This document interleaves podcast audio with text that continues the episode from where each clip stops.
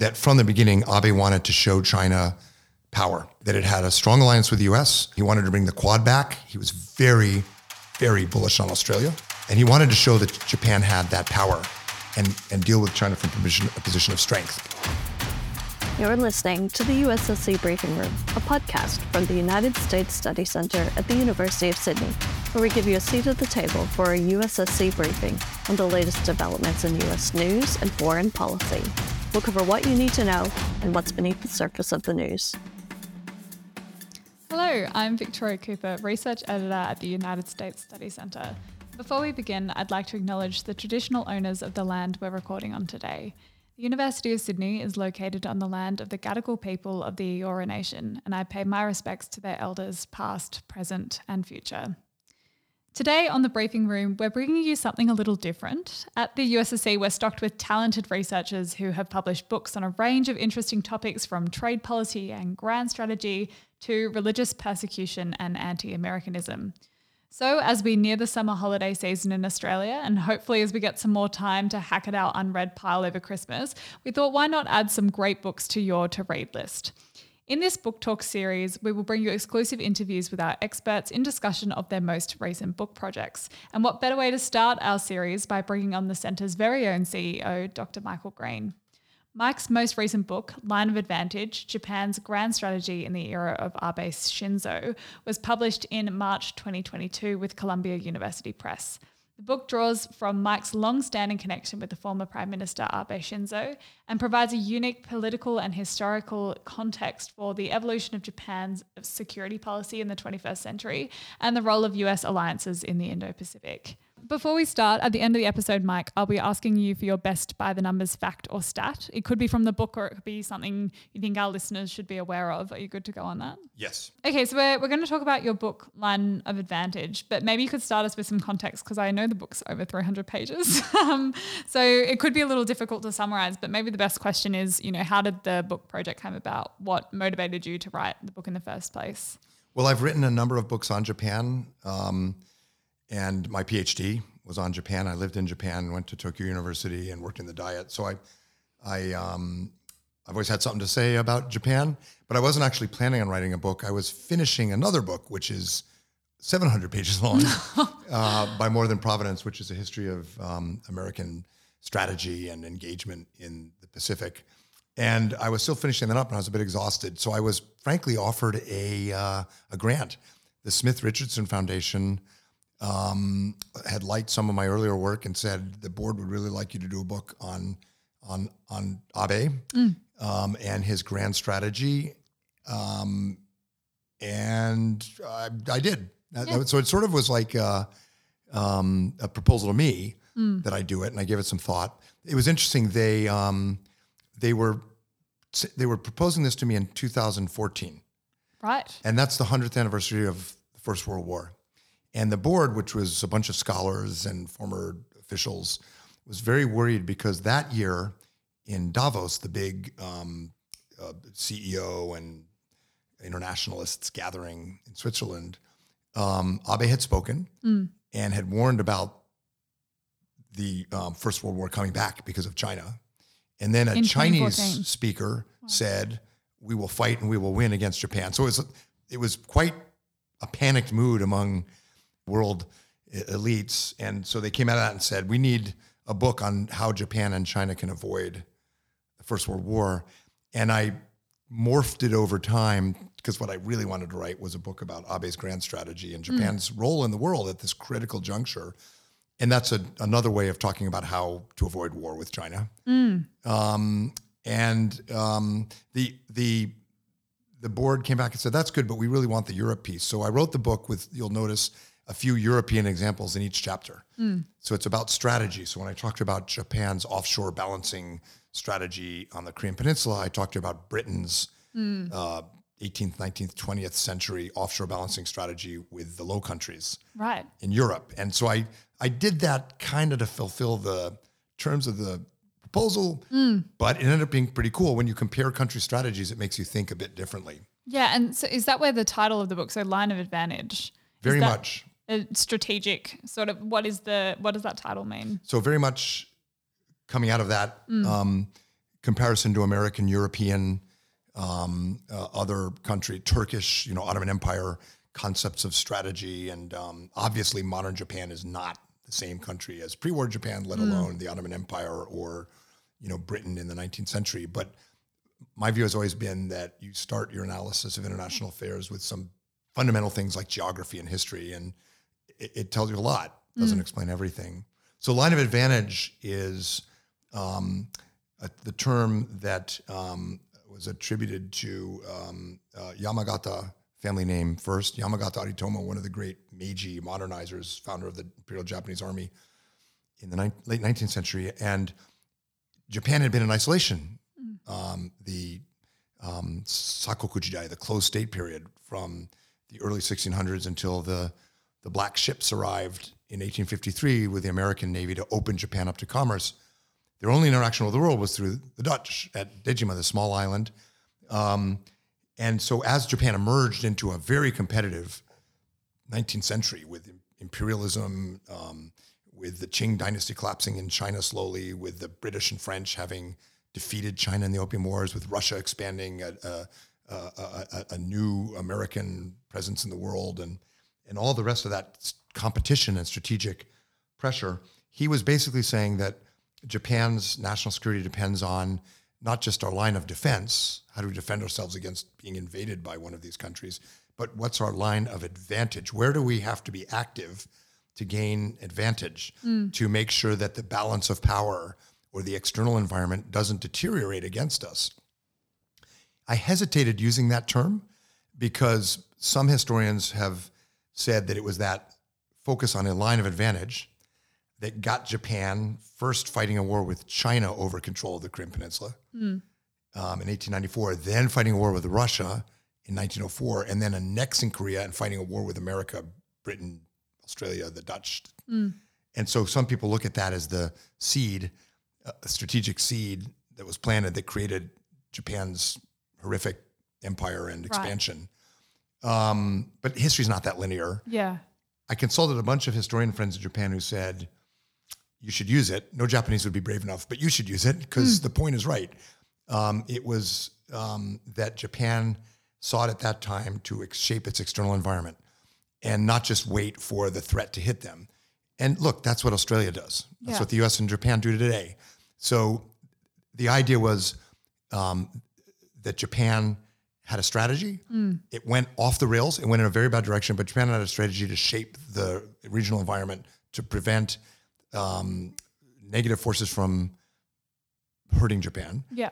And, um, and that very much characterizes Abe's strategy. Abe's grand strategy when he came back to office in um, 2000, late 2012, because he had a brief tenure that was unsuccessful in 2006, seven. When he came back, he'd studied. I I knew him well. I I, I did. I met with him frequently, uh, including when when he was in exile. You know, when he was his political career seemed over, and he was very much thinking how to shape the strategic environment. And so the Japanese strategy, with its free and open Indo-Pacific, the Quad, infrastructure financing, all these elements were designed to find that line of advantage to create a more stable and prosperous and and and um, less threatening uh, Asia to make Asia more resilient against p- possible Chinese coercion. And that strategy has largely been adopted by the U.S., by Australia, by Britain, and now even Korea has an Indo-Pacific strategy. So um, that one title um, kind of captured the essence of what Abe did with his strategy.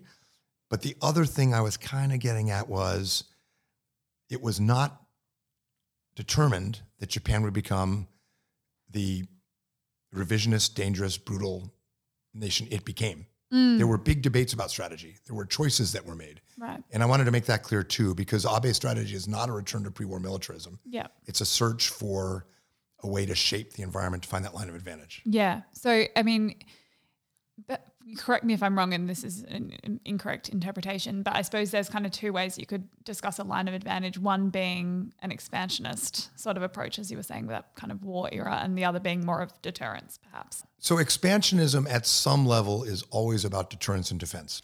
Like almost no empire in history expands because they're secure and happy and, and need something to do, really. Right. Um, the Japanese empire's expansion in the late 19th, early 20th centuries was born of insecurity um, about the big powers dominating the Korean Peninsula and eventually, you know, cornering Japan and taking away its sovereignty.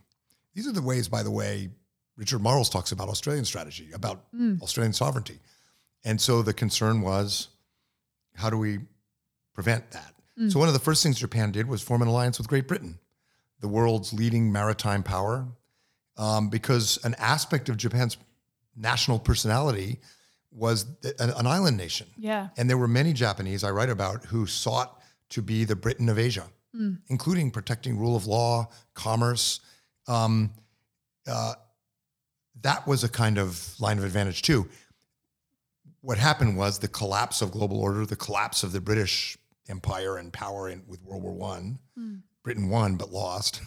Um, the immaturity of the United States as a country that could shape the strategic environment, and um, the threat of Bolshevism, and a bunch of things turned Japan's strategy in from a maritime, cosmopolitan, trading nation strategy to an army, uh, clan warfare, continental conquering strategy, and a lot of foreign policy strategies about identity. And the British gave Japan a certain identity as a rule maker. Right. Um, uh, but when that collapsed, and in the wake of that, the identity that drove Japan's imperialism was racism Right. and um, conquest, which was always there in Japan, but they saw in the West and in Europe. Yeah. And um, and so it it it it, it, it, it turned um, it turned in, in a in a very very brutal and dark direction. But I don't believe, and I don't think most historians believe that um, it was predetermined Japan would go in that direction. Right. And so with Choices matter. choices matter. Yeah. And so with Abe and these choices that he's faced, I suppose they're particular to his context, context um, with a rising China and Chinese aggression. And one of the policies that he implemented was a free and open Indo-Pacific. Is that something that you've kind of seen continue past Abe? Is that something that we're still defending, that Australia and the United States are following Japan's lead on?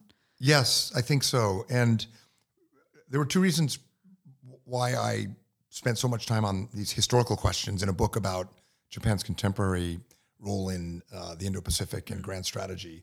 Um, and, and one was because Abe himself is seen, not without reason, as uh, as a, a nationalist and um, um, and even a historical revisionist with respect to some of Japan's wartime record. And um, so the history is important to show that his strategy is not a return to the 1930s and the and the Japan of um, you know that bombed Darwin and, and did all those things, but the, but rather the Japan that lost its way before it lost its way as a as a power that stands alongside Britain and the maritime cosmopolitan powers. Right. Um, Abe was assassinated and replaced by um, Prime Minister Suga and now Kishida. Um, they were his lieutenants. They're absolutely implementing his strategy Right. with a different flavor, but also um, U.S.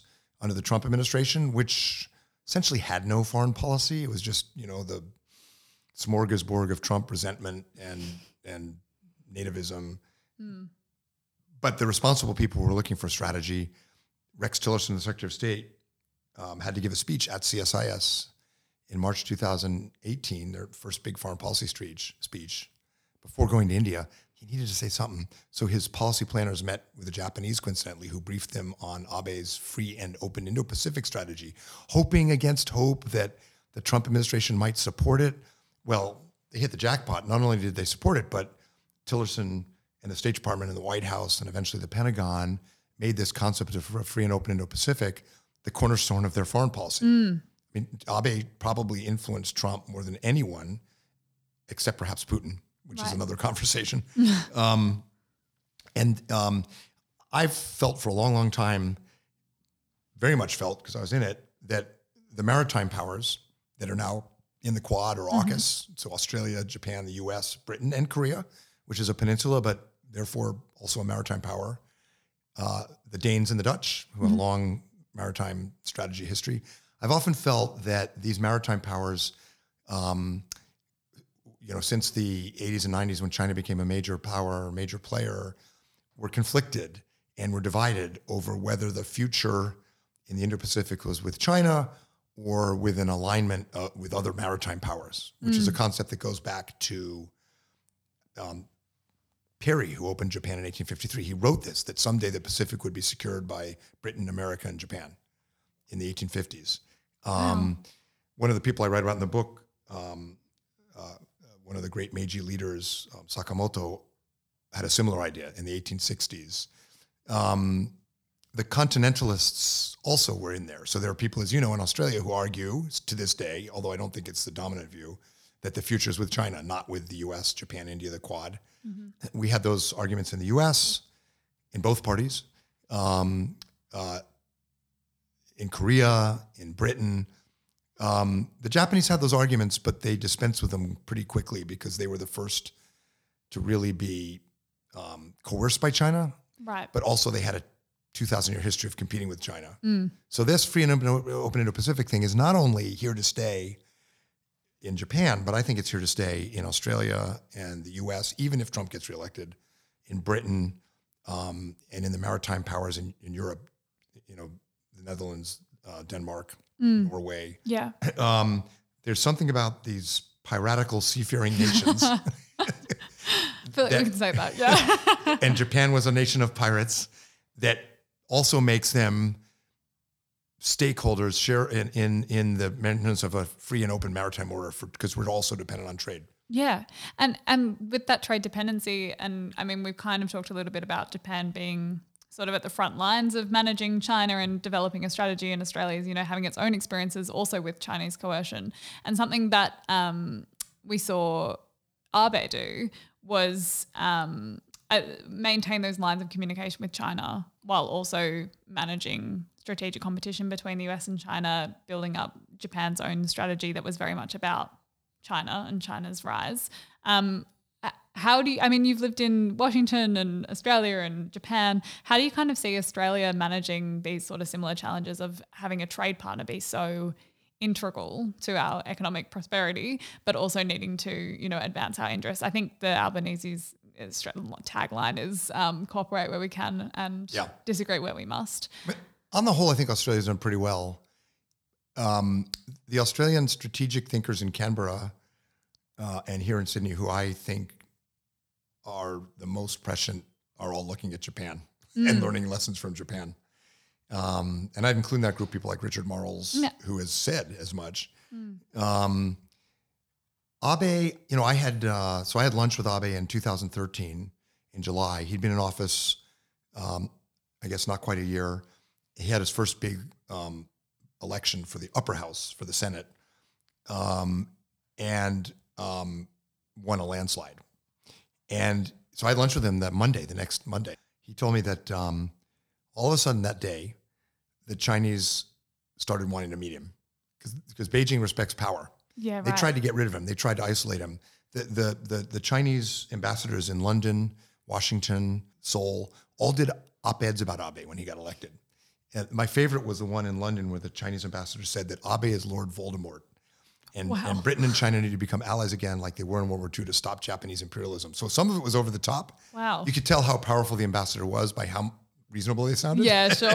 So the ambassador in Washington, Cui Tiankai, very capable diplomat. His was more reasonable, but clearly Beijing was out to destroy Abe mm. and destroy his reputation. Yeah. But after he won this huge election and they realized he wasn't going away, they immediately began opening those lines to him. And his people, uh, he didn't tell me this at that lunch, but his national security advisor has said publicly that from the beginning, Abe wanted to show China power, that it had a strong alliance with the US. Um, he wanted to bring the Quad back. He was very, very bullish on Australia. yep. Got on famously with um, with John Howard back in the day, and then with Tony Abbott. Um, uh, and he wanted to show that Japan had that power and and deal with China from a position, a position of strength because the years before he came back to power, Japan was really flailing under the Democratic Party leadership. Um, and and he did. They reopened, and even when Abe died, the Chinese um, statement about Abe was vaguely positive. They respected him. Right. They didn't like him. The respect for power. they respected him. yeah. Um, he was consistent. He did what he said, and he sought good relations. Well, he told me at the lunch that um, his victory in the election was primarily about the Japanese economy um, and strong leadership. The Japanese were hungry for strong leadership, and, and he was showing it. And he said half the reason the Japanese economy is doing well is trade with China. right. So not as high as Australia's trade with China, yeah. but higher than the U.S. About twice as high as the U.S. Uh, as a percentage of our trade. Um, and Australia's about three times the U.S. as a percentage of trade. So what Abe showed is you can you can trade but counterbalance. Right. So I think that's now a bipartisan consensus in Australia. I, I don't see the sort of um, the views of my friend Sam Roggeveen or Hugh White or Paul Keating as particularly they're interesting. They, they get the debate going, but I don't get a sense that the Labor government is following that that, that line, Yeah. and that and a coalition government certainly didn't and won't. Yeah. So I think it's pretty bipartisan, and it's bipartisan in the U.S. too, despite Trump. Um, the Republican Party, for the most part, is all in for allies and partners in the Indo-Pacific. Um, it's not bipartisan in Korea. That's a bit of a worry. Um, I think in Europe it largely is, Yeah. um, and so Australia's handled it pretty well, but um, not quite as sure-footed as Abe was. Um, you can see that in the difficulty um, uh, with this recent case where the PLA pinged Australian divers Yeah, uh, and, so and injured them. Yeah. Not quite as sure-footed as Abe was. In some ways, I suspect, as Mao said of Nixon when he met him, I like rightists, they're predictable. It's easier to engage China from the right. Right. Okay. So Abe, um, Abe had the credibility to engage China in a way that a member of the opposition, the Democratic Party, wouldn't have. Um, so that's why it's really useful for Prime Minister Albanese that you know his first trip was to Tokyo for the Quad. yes. He's continuing with AUKUS. Um, you know, he's he's he's doing what Abe did. He's showing strength. He's showing Australia has allies and partners that it sticks to its values and principles. So he's got all the big pieces right. But I I, I do think it's probably a little harder for a government on the left to do this. Um, Clinton and Obama had a hard time because the right will always attack you Yeah. for being too soft Right.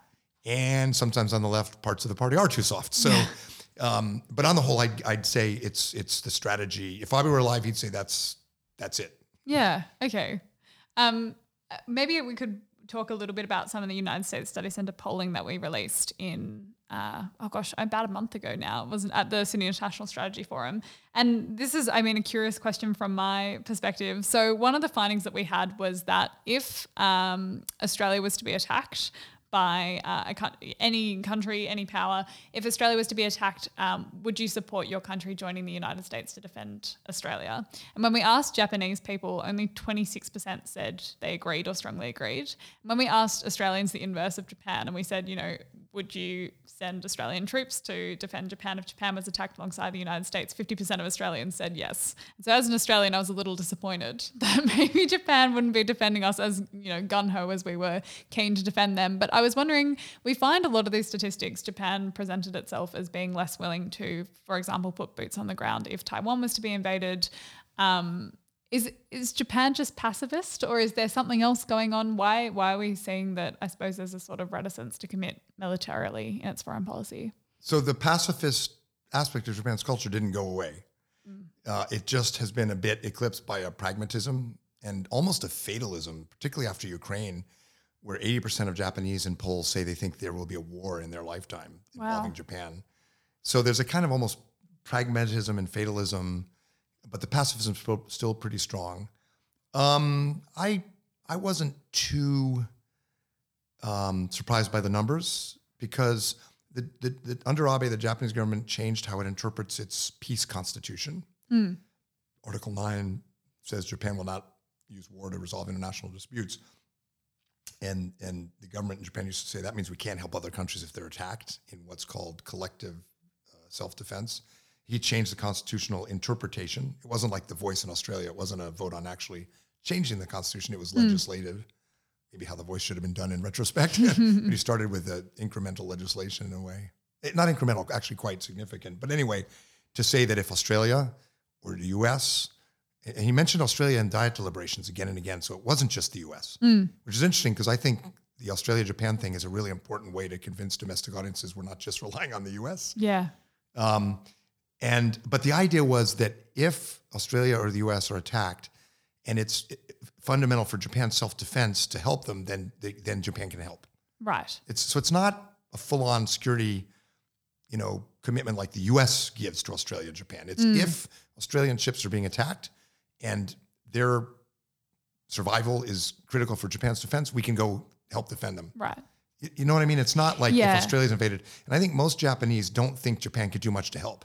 Yeah. Australia's okay. far away. The ADF is capable. So Yeah. it doesn't mean the Japanese don't Love us. love you. Thank God. and the fact that 50% of Australians said they'd help Japan, that's, you know, that's consistent with the Taiwan question if the US has to fight.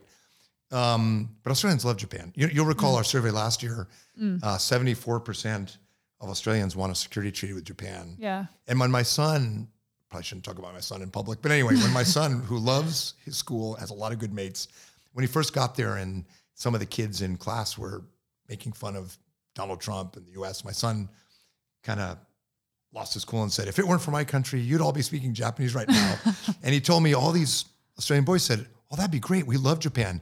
Then we could read manga and anime in Japanese, you know. They didn't quite get it. they didn't yeah. quite get what he was saying. So the Australia Japan relationship is just all uphill. And Yeah. uh, Richard Marles in particular, and the Prime Minister, and Justin Hayhurst, the ambassador in Tokyo, have been terrific. Um, although the, we're the U.S. Studies Center, we have a lot of Japan expertise, and we're doing our best to help because, as popular as Japan is in Australia, the foreign policy infrastructure with Japan is really light. Is it new or Um, it, it's traditionally been in business. That's the thing. right? So the corporate connections are very, very strong. But this security relationship is pretty new. So universities and think tanks haven't really built the infrastructure, the intellectual infrastructure to train people to do conferencing. And, and as you know, we're doing a lot at the center. ASPI's doing more. Um, uh, and it's going to be all uphill because the Australian and Japanese publics really trust and like each other, Yeah. It's really which is interesting. partly, which is mostly Xi Jinping's fault, partly the U.S. fault, to be honest. yeah. Yeah. Well, as you say, like it's, it's positive. There's a lot of good things to look forward to. I find it interesting actually that you said that Japanese opinion polling show that they're quite concerned about there being a war in the next 10 years and there's this kind of fatalist attitude because I think our polling found that Japan was the least likely to say the war was very likely. In fact, I think only about 8 or 10% of Japanese respondents said it was very likely that Japan would go to war in the next 10 years. And I remember asking a Japanese colleague, you know, what what the purpose of this is, like why is it? And they said, oh, it's wishful thinking. They don't answer with the actual likelihood; they answer with what they want to see. And yet there are polls in Japan that show over 80%. So, you know, the polling's an art, not a science sometimes. And yeah, it depends on what other questions they were being asked. yeah. Well, that And, that and makes pollsters will randomly generate them. But if a lot of the questions are about, you know, China threats and then they get a question Mm. or about Ukraine and then they get a question in their head, because most people don't, they're not Yeah. weird like us. They don't spend all day thinking about this. it, it, it, you have to kind of compare polls and look at them over time to get a sense. yeah, yeah. I think that's right. But the Japanese supported. Um, when you asked about will Abe's legacy continue, the Japanese public supported barely um, an increase of defense spending to two percent from what was about one point two five percent, almost doubling. Public supported that, and it's it's because they think deterrence matters. When I was a student at Tokyo University, and I used the word for deterrence in class, yokushiryoku, nobody knew what it went, meant. Um, I was proud that I knew what it meant. yeah, Um, nicely done. uh, today, all Japanese know what that means. Right. Like there, there's just a national security consciousness that wasn't there. And it's coming in Australia. A Yeah. lot of people don't like it. I mean, this is a wonderful place to live, and who wants to think about a dangerous security. environment? Yeah. But um, it's it's kind of hard to avoid that we're in a we're going into a difficult patch in the world. Yeah. We'll get through it together, but it is it is going to be a more dangerous world. Gosh, I have to Sorry. end on a positive note. Yeah. I Well, know. here- Getting through it together feels positive. I Yes. feel like we can do that. here's another one. Um, Abe's strategy was influential, uh, of course, in Japan, but also in the U.S., Australia, Europe, even Korea, um, because it showed about counterbalancing deterrence, power. But the other key element, which Australia quickly picked up on, and the Koreans and the Europeans, where the U.S. is not quite as clear in its thinking, is that this ends not with a war, mm. but with power bending and the Quad and our investment in the free and open Indo-Pacific, bending eventually China back to a place where we can benefit from cooperation. Mm. It's it's it's a it's a it's actually an optimistic vision. The Chinese saw that. That's why they engaged him. The U.S. is still sorting that out. Mm. Um, how does this end? There are more people in the U.S. probably than in Australia for sure, or Japan, who say, "Yeah, this ends when the Chinese Communist Party collapses." Right.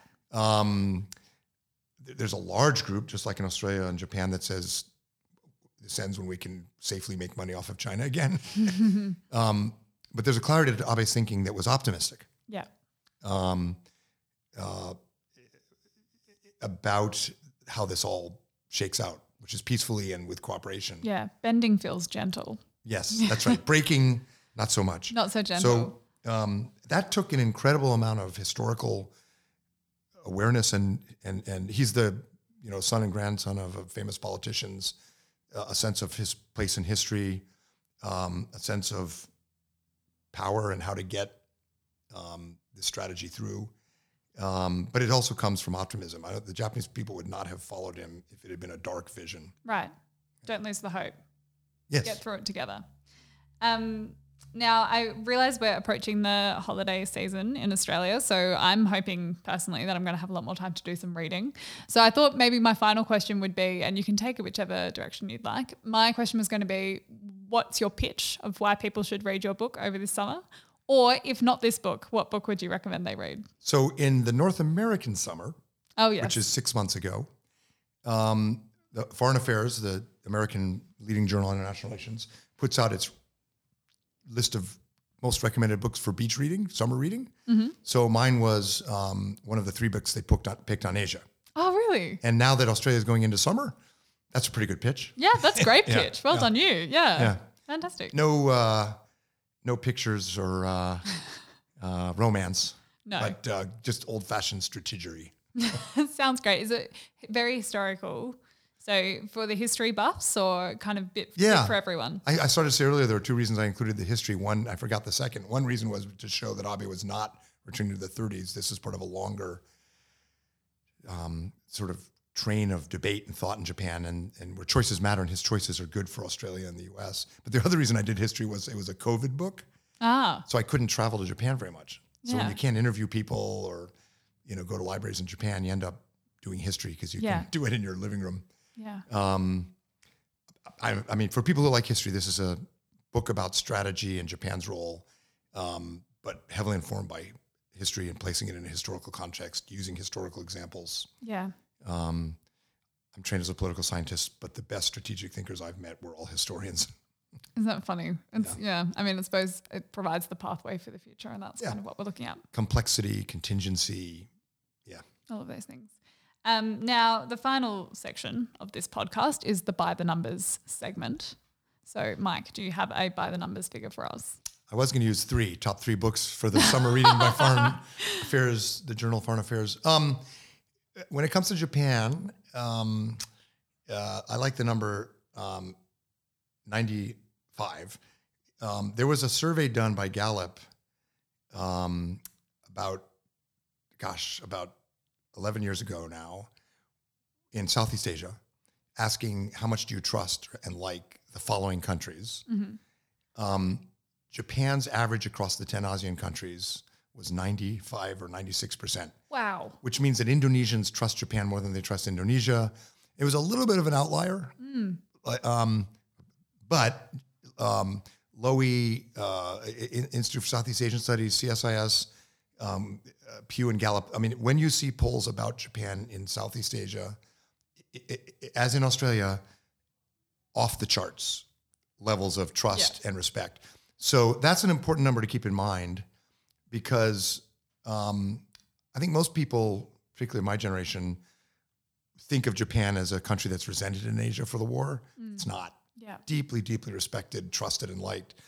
And that's an important number for, for Australia, too, because an Australian strategy for the Pacific Islands and Southeast Asia would only benefit from working with Japan going forward. Yeah. Um, uh, I briefed um, uh, when that poll came out. I, I, I guess I can say it now. I was invited to see Secretary of State uh, John Kerry, who had a rather negative view of Japan's history, like a lot of people in his generation. He was flabbergasted when I said that number and he had his staff make sure I was right. 95%. yeah. Unbelievable. Yeah. It was an outlier, but but in all the polls, Japan is 10, 20, 30 points above Australia, Wow. you know, well above China in terms of being a country that is trusted and liked. Trustworthy. And it's interesting because you and I do a lot of work on democracy Mm. and human rights, and Japan doesn't do democracy the way the US does for sure, but it is leaning in more right. the importance of democratic norms. And it's not paying a price for it. Mm. It's a country that's respected and, and liked. It's doing it more subtly than the US does. Um, infrastructure financing, um, uh, capacity building for navies. Japan is very quietly, without demanding a lot of credit, doing some really important things where, um, given the trust between Australia and Japan, there's, as I said, just all upside Yeah, great. Okay. Upside and opportunities is a great way to finish. Thanks, Mike, for coming on the podcast. And you can get um, Line of Advantage in bookstores online, definitely online. In bookstores online and now in Japanese as well, if you like. Oh, fantastic. All right. Well, thanks very much. Enjoy your summer reading, everyone. As we wrap up, I'd like to point out a couple of other podcasts that may be of interest. Our USSC Live podcast series runs recordings from our major live events, including most recently our panel discussions from the USSC Sydney International Strategy Forum. You can also check out our Technology and Security podcast, TS, run by the inaugural director of the Emerging Technology Program, Dr. Miah Hammond-Errey. You can find these on our website, ussc.edu.au, or wherever you get your podcasts. Thanks for joining us.